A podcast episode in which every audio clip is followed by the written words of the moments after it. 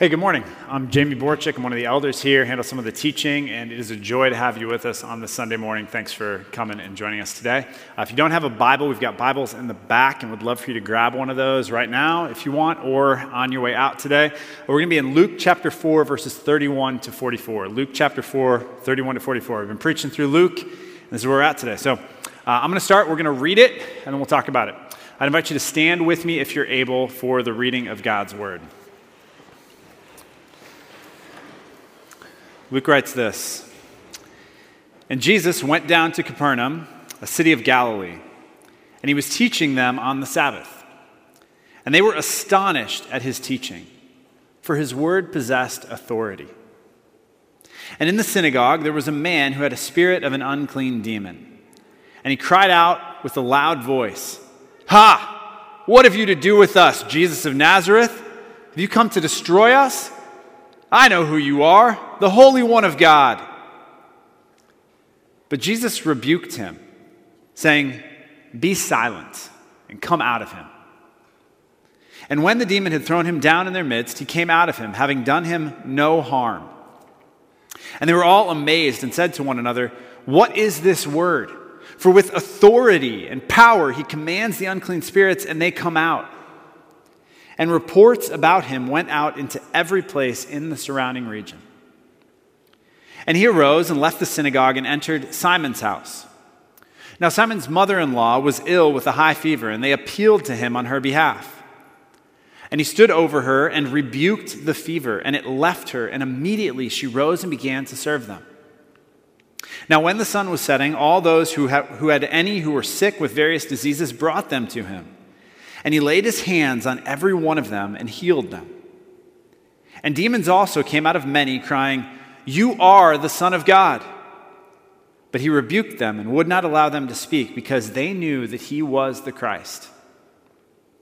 And when it was day, he departed and went into a desolate place.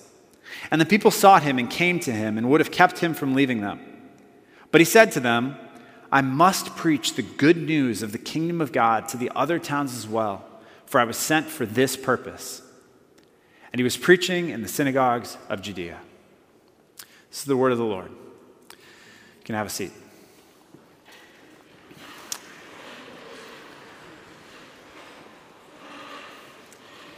Now, how often do you think about the Roman Empire? You're laughing because you've seen this. Kinsey did this to me a few weeks back, and you can ask her how I responded. But this has been going around. If you haven't seen it, you can look it up. It's all over the place. But today, I'm actually going to ask you to think about the Roman Empire with me. So this is the Colosseum. You'll see an image up here. This is the Colosseum in Rome, and it's perhaps the best-known symbol of ancient Rome. And what happened in the Colosseum?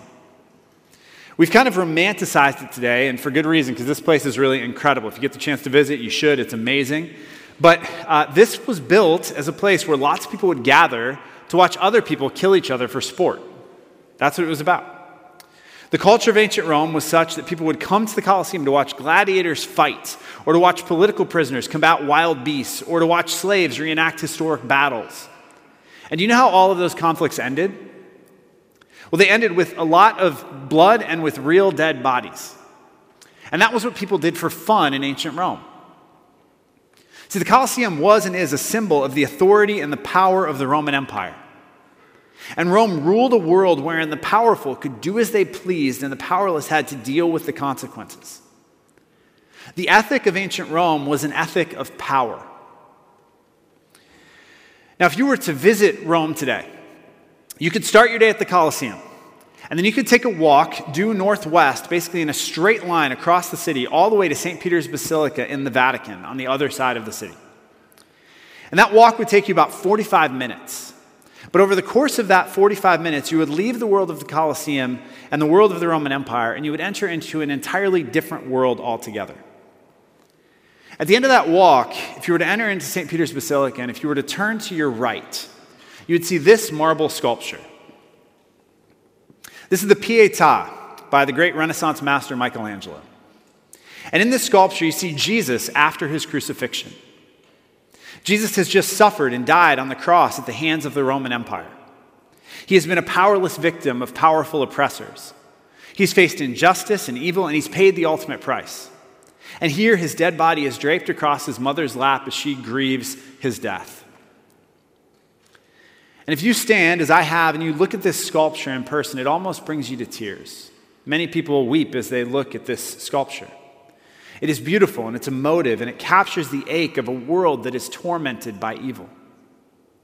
The ethic of the Pietà is an ethic of love and compassion. And here's my question for you this morning as you think about these two symbols of Rome. Do we live in a world today that is a Colosseum world, or do we live in a world today that is a Pietà world? Do we live in a world where we watch death for sport, or do we live in a world where we grieve over evil and injustice and oppression and have genuine concern for the vulnerable? My argument is that our moral imagination today is far more aligned to the Pietà than it is to the Colosseum. Though certainly not perfectly, to a high degree, we live in a Pietà world, or at least aspirationally, where at least in theory, we want to be a people who care about the vulnerable, where we cry foul when the powerful try to take advantage of the powerless. In our world today, we look, for example, at what is happening in Israel right now, and we say, no, that's not right. In ancient Rome, they had no problem with war like that, but we do. And why is that? How did we get from the Colosseum to the Pietà? What changed in our world?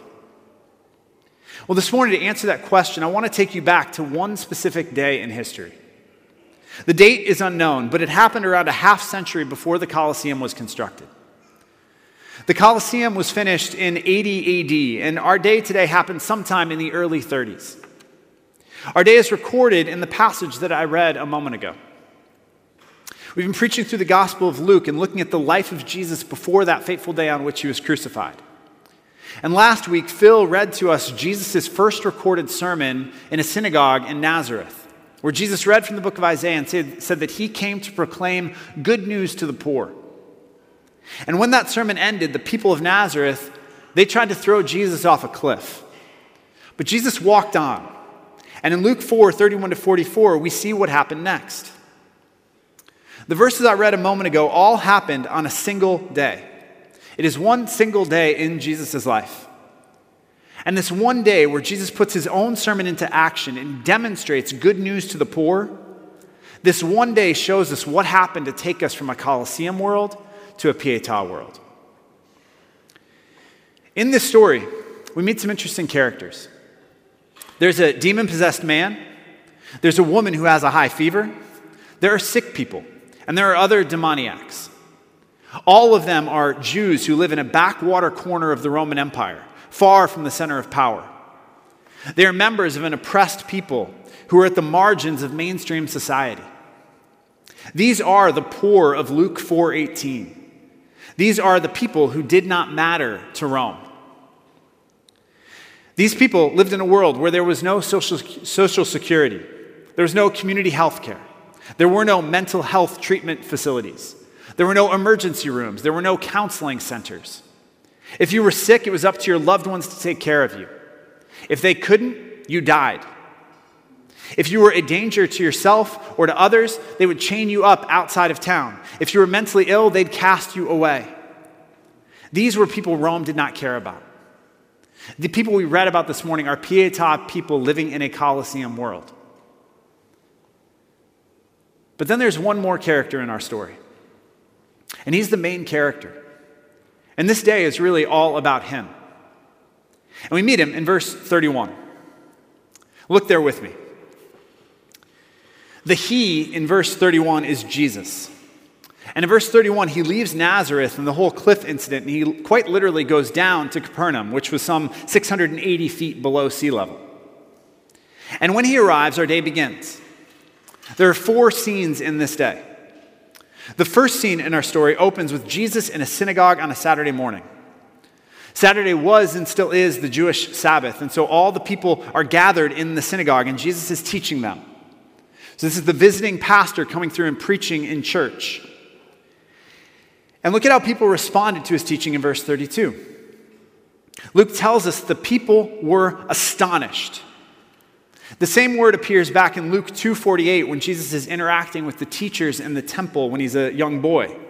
People were astonished by him then, and they're astonished again by him here. And the word astonished means, and this is literally what one of the Greek lexicons says here, to be astonished is to be or to become astounded to such a degree as to nearly lose one's mental composure. Translation, mind blown. Mind blown. And why were their minds blown by Jesus? Well, Luke tells us it's because Jesus' word possessed authority. Possessed authority. Now, while Jesus is teaching, there's a man present in the gathering who has the spirit of an unclean demon. In our modern world, we tend to be pretty skeptical about things like demons. And what's interesting is that the Bible itself actually says very little about demons overall. Really, the only place where Scripture talks about demons is during the life and ministry of Jesus. Demons don't really appear at all in the Old Testament, and they are rarely mentioned in the New Testament after the Gospels. But during Jesus' public ministry, there's a high concentration of intense confrontation with demons. And why might that be? Well, 1 John chapter 3, verse 8 tells us that the reason the Son of God appeared was to destroy the works of the devil. The reason the Son of God appeared was to destroy the works of the devil. And so Jesus explicitly came to destroy Satan's works.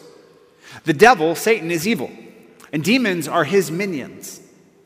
And Satan knows that Jesus came to the world to take him out. And so Satan put up a fight. He comes at Jesus in the wilderness earlier in Luke 4, and then he deploys his minions throughout Jesus' ministry in an attempt to make life difficult for Jesus. And for that reason, it makes a ton of sense that we see a concentration of demonic activity around Jesus' ministry. Now today, when we think about demons, as C.S. Lewis famously pointed out, there are two equal and opposite errors that we can make.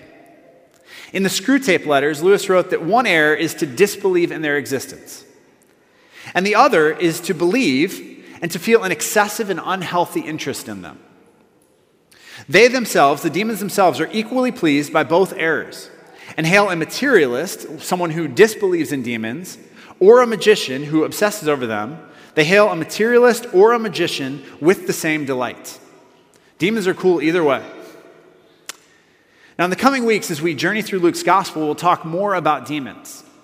But for today, what I need you to know is this. Demons are real. Demons exist. And they can have a real influence on the affairs of people. There is a real unseen spiritual realm happening around us. And we need to be aware of that realm. Some battles in our lives are not just biological or psychological. Some battles are spiritual.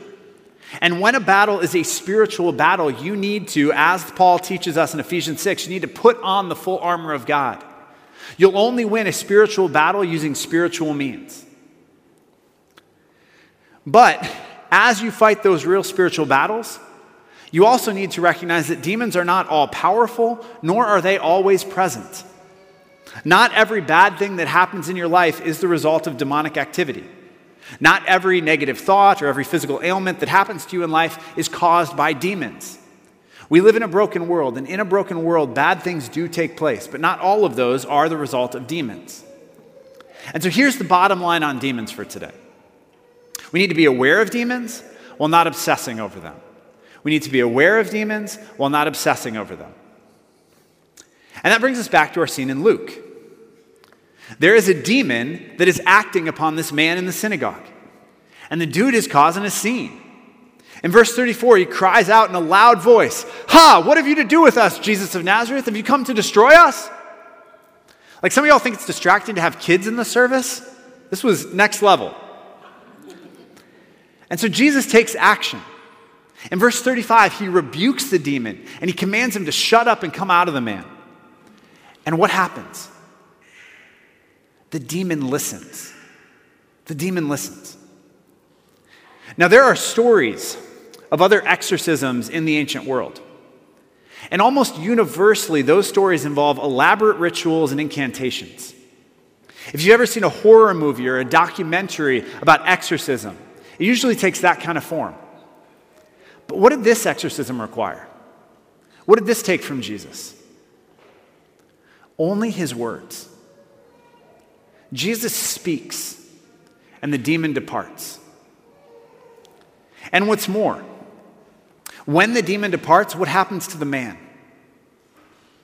The man is not destroyed. Rather, he is left completely unharmed. He's completely fine. This is the first miracle in the Gospel of Luke. And appropriately, it is a battle with demonic forces. And the victory by total knockout goes to Jesus. He wins. And look at how the people respond to his victory in verse 36. They were all amazed. Awe falls upon the crowd. They've never seen anything like this before. This was not a normal, everyday occurrence. And notice what it is in particular that has left them awestruck. They say, "What is this word? For with authority and power, he commands the unclean spirits, and they come out." So in verse 32, it was Jesus' authority that left them astonished. And here again in verse 36, it is Jesus' authority that leaves them amazed. The word authority in the Greek is the word ekousia. Ekousia. And ekousia is a compound word. It has a prefix ek, which means from or out of. And it has a root, ousia, which comes from the verb to be. And so ekousia literally means out of being. Out of being. And when the people say here that Jesus has ekousia, what they mean is that what he says has substance to it. It comes out of his being, out of the substance, out of the weightiness, out of the beingness of who he is. Now, I love learning, and I read a lot of books. And when I read books, I often look at the footnotes. Does anybody else do that? Anybody else into footnotes? Okay, a few other nerds in the room that, okay, you can, yeah, don't judge me. But I look at the footnotes because I want to see where a scholar is drawing from as he or she makes an argument. I want to see what sources have informed his or her teaching. And generally speaking, the best scholars are the ones who are the most widely read. They cite dozens or even hundreds of other works in their books. But here's the thing with Jesus. He has authority, but he doesn't have any footnotes. He's not an authority because he's read all the best literature in his field. No, he himself is authority. And his authority comes from who he is. No footnotes required. Jesus speaks, and people are astonished. Jesus speaks, and demons obey what he says. Jesus' word has that kind of authority. Now, verse 37 shows us the result of this scene. Reports about him went out into every place in the surrounding region. Jesus goes viral. He's everywhere. Which brings us to scene 2. The second scene of the day begins in verse 38. It's now afternoon. Jesus leaves the synagogue and enters into Simon's house. Simon here is Simon Peter, better known simply as Peter. We'll see a lot more of him later, but this is his first appearance in Luke's gospel. And one interesting detail we learn about Peter here is that he was married. He has a mother-in-law, which means he also has a wife. Usually you don't just draft a mother-in-law unless you marry into that, right? So he has a wife. And as an interesting historical side note, the early church historian Eusebius tells us that Peter's wife was active in women's ministry and that Peter had children. And so Peter's family became a ministry family later on. But for today, the point is not Peter or his wife, but actually his wife's mom. And Peter's mother-in-law is ill. She has a high fever, literally a mega fever.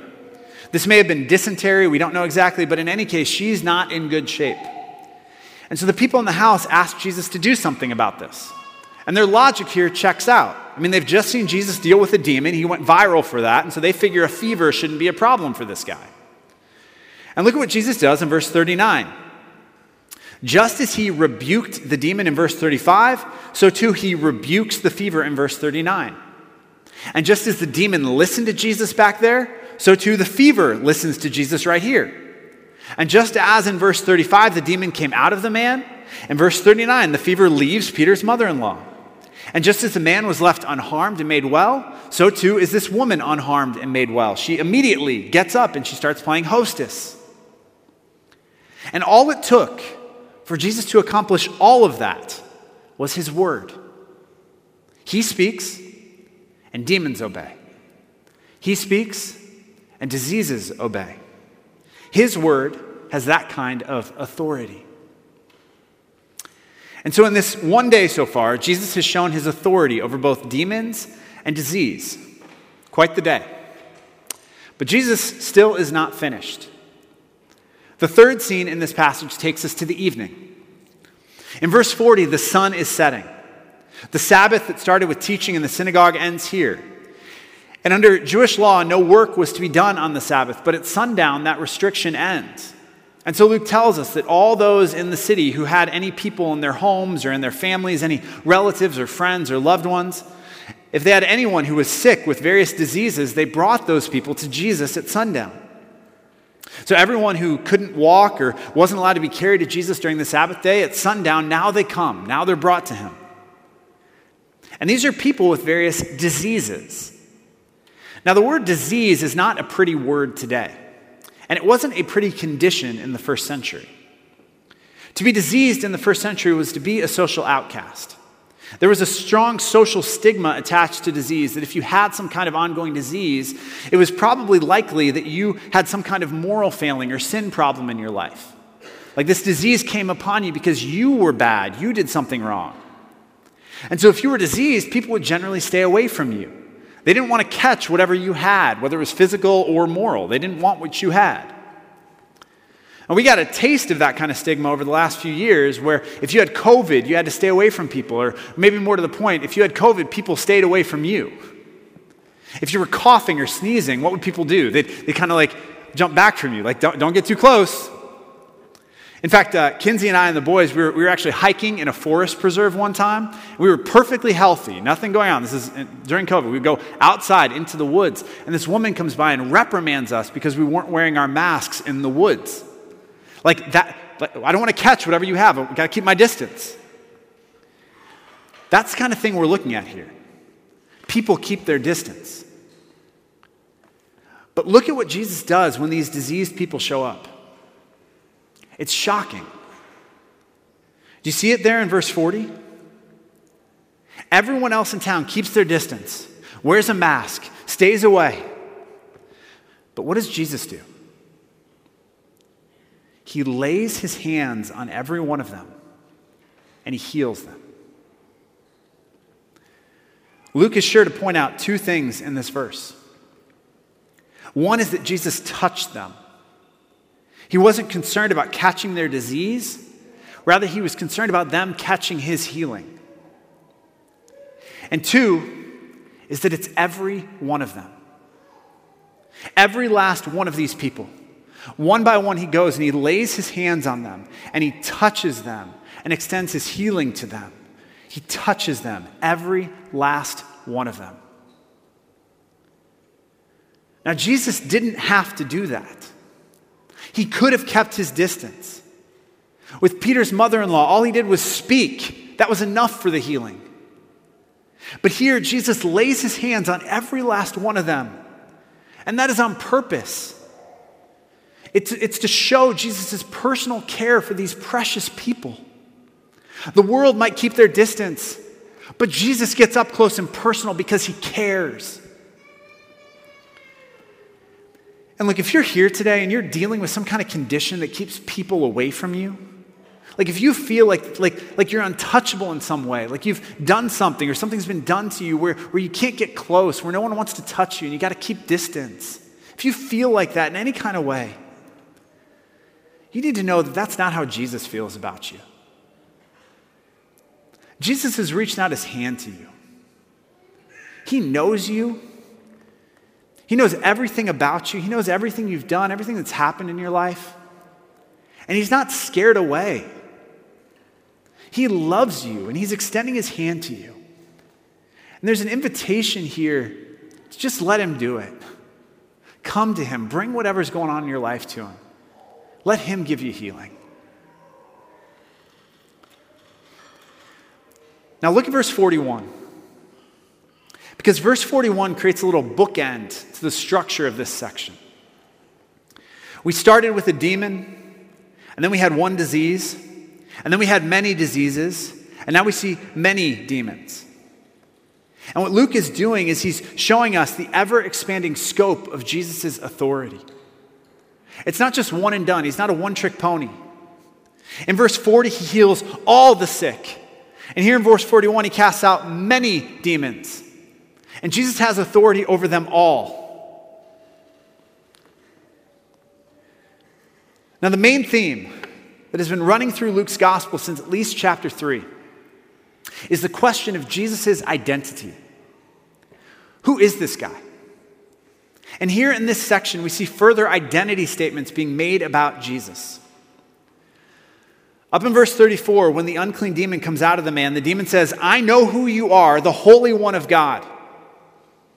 Then here in verse 41, demons cry out, "You are the Son of God."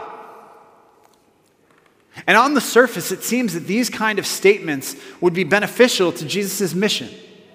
These are right statements of his identity. Jesus is the Holy One of God. He is the Son of God. That's who he is. That's the argument Luke has been making, and that's who Jesus knows himself to be. And yet, did you see how Jesus responds in both instances here? In verse 35, he responds to that right confession of his identity by rebuking the demon and saying, "Be silent." And then in verse 41, again, he rebukes the demons and does not allow them to speak. They get it right, but he shuts them up. And Luke actually tells us that he shuts them up because they knew that he was the Christ. So he shuts them up precisely because they know the right answer. So what's going on here? Well, for Jews of the first century world, they had lived under the oppression of foreign empires for many centuries. Theirs was an occupied territory, a land where they lived, but not a land where they ruled. And when they thought of the Christ, of the promised Messiah, whom God would one day send to save them, what they thought of was a political savior. They thought of someone who would come and who would lead an army and who would defeat Rome on the field of battle and establish Israel as an independent power on the world scene. And when they heard Christ, that's what they thought it meant. They thought it meant a call to arms. And here's Jesus. And he is the Christ. But he's not a political savior. He did not come to overthrow Rome and to establish the kingdom of Israel. No, Jesus' purposes were far bigger. And he doesn't want people who are confused about what it means for him to be the Christ to compromise his greater mission. And that's why he silences these demons. They have the right answer, but he doesn't want people getting the wrong idea. And so in verse 42, the next morning, at the end of this incredible 24-hour period, Jesus leaves the crowds behind and he goes to a desolate place by himself.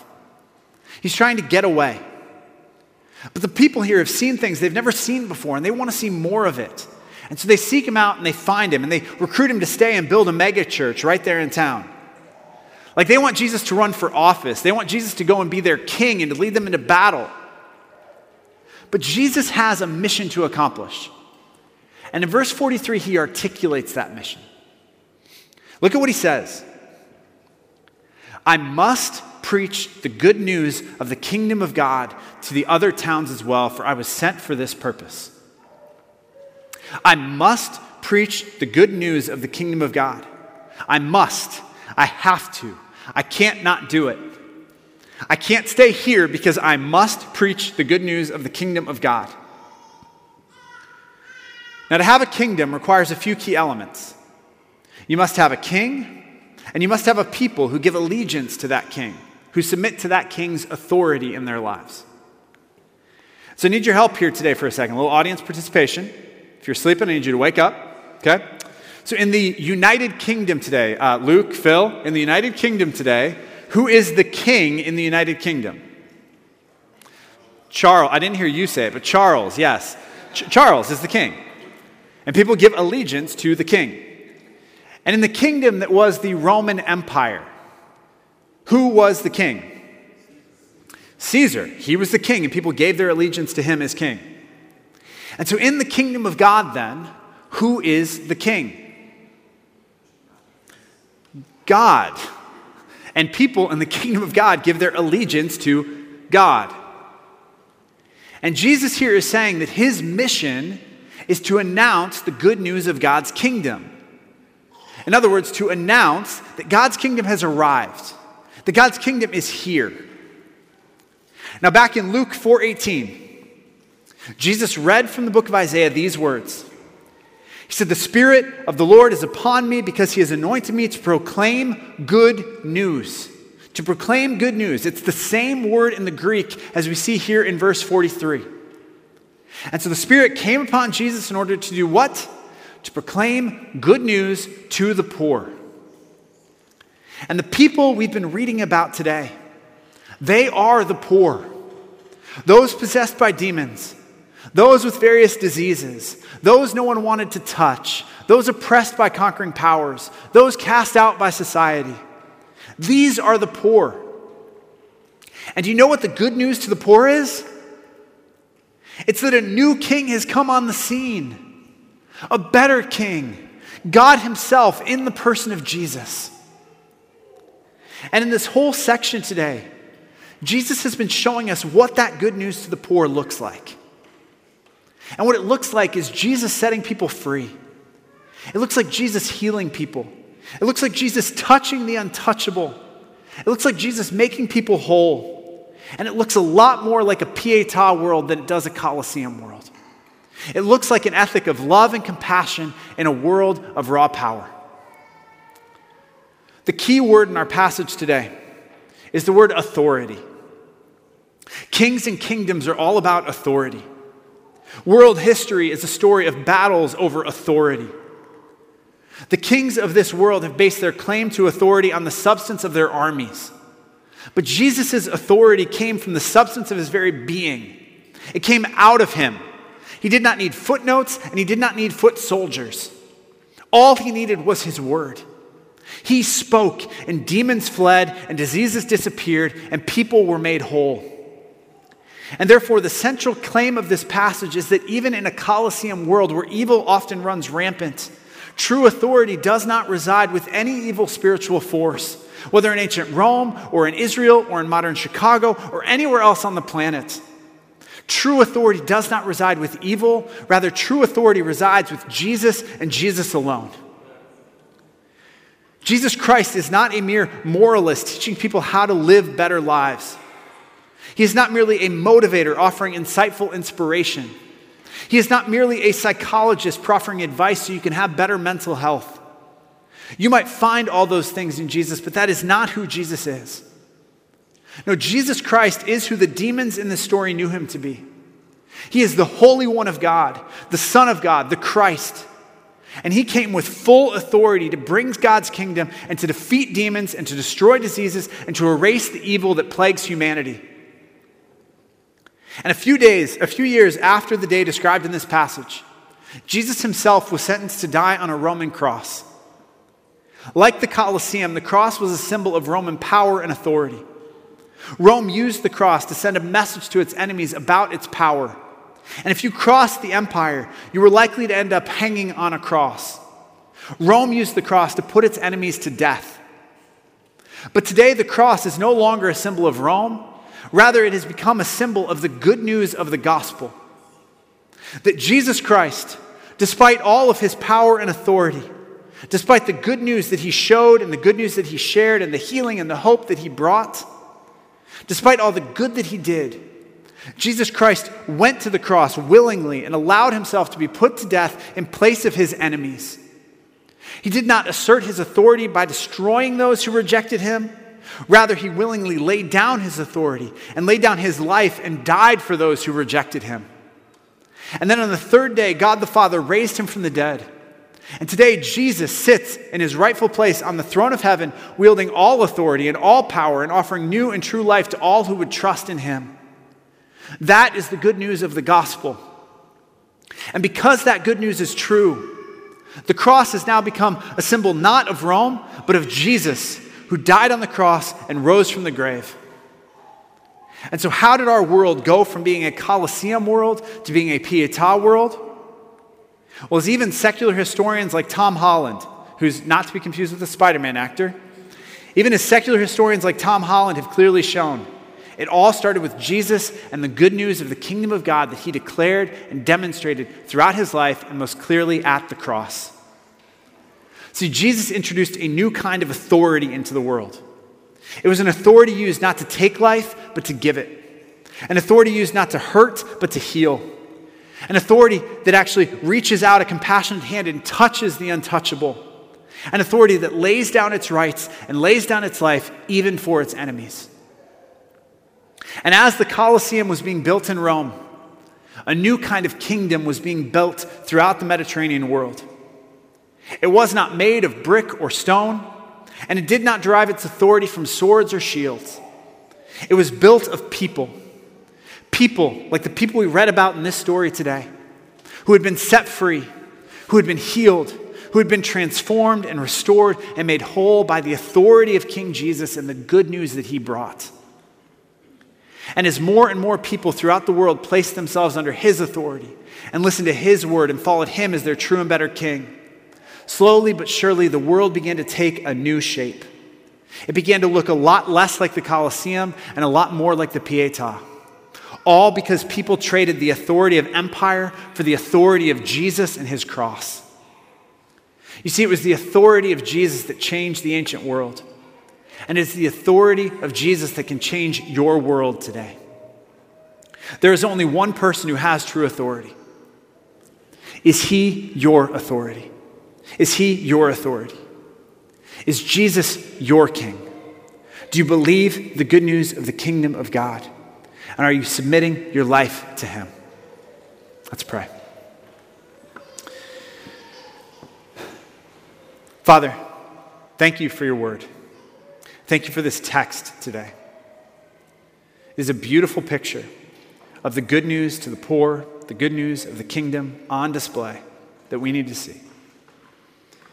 And Father, I pray for those who are here today who have been oppressed by demons, by evil spiritual forces, who are facing battles in their minds and in their hearts. By the authority of Jesus today, would you set them free? Father, I pray for those who are sick, who are in need of healing. By the authority of Jesus today, would you bring that healing into their lives? I pray for those of us who are facing difficulty in any kind of way in our lives. By the authority of Jesus, would you give us life today and would you help us? God, would you make us a people who do not bow our knee before the kings of this world, but who instead bow our knees before Jesus Christ, the one who has all authority in heaven and on earth. Would we be a people marked by his authority, by his ethic of love and compassion for the people around us, and not by the ethic of power that so often plagues our world. We pray that just as the ethic of Jesus changed the ancient world, that it would change our hearts today. And it would change our world today as we live as God, as your people, as we live out the good news of your kingdom in the world around us. We pray that in Jesus' name. Amen.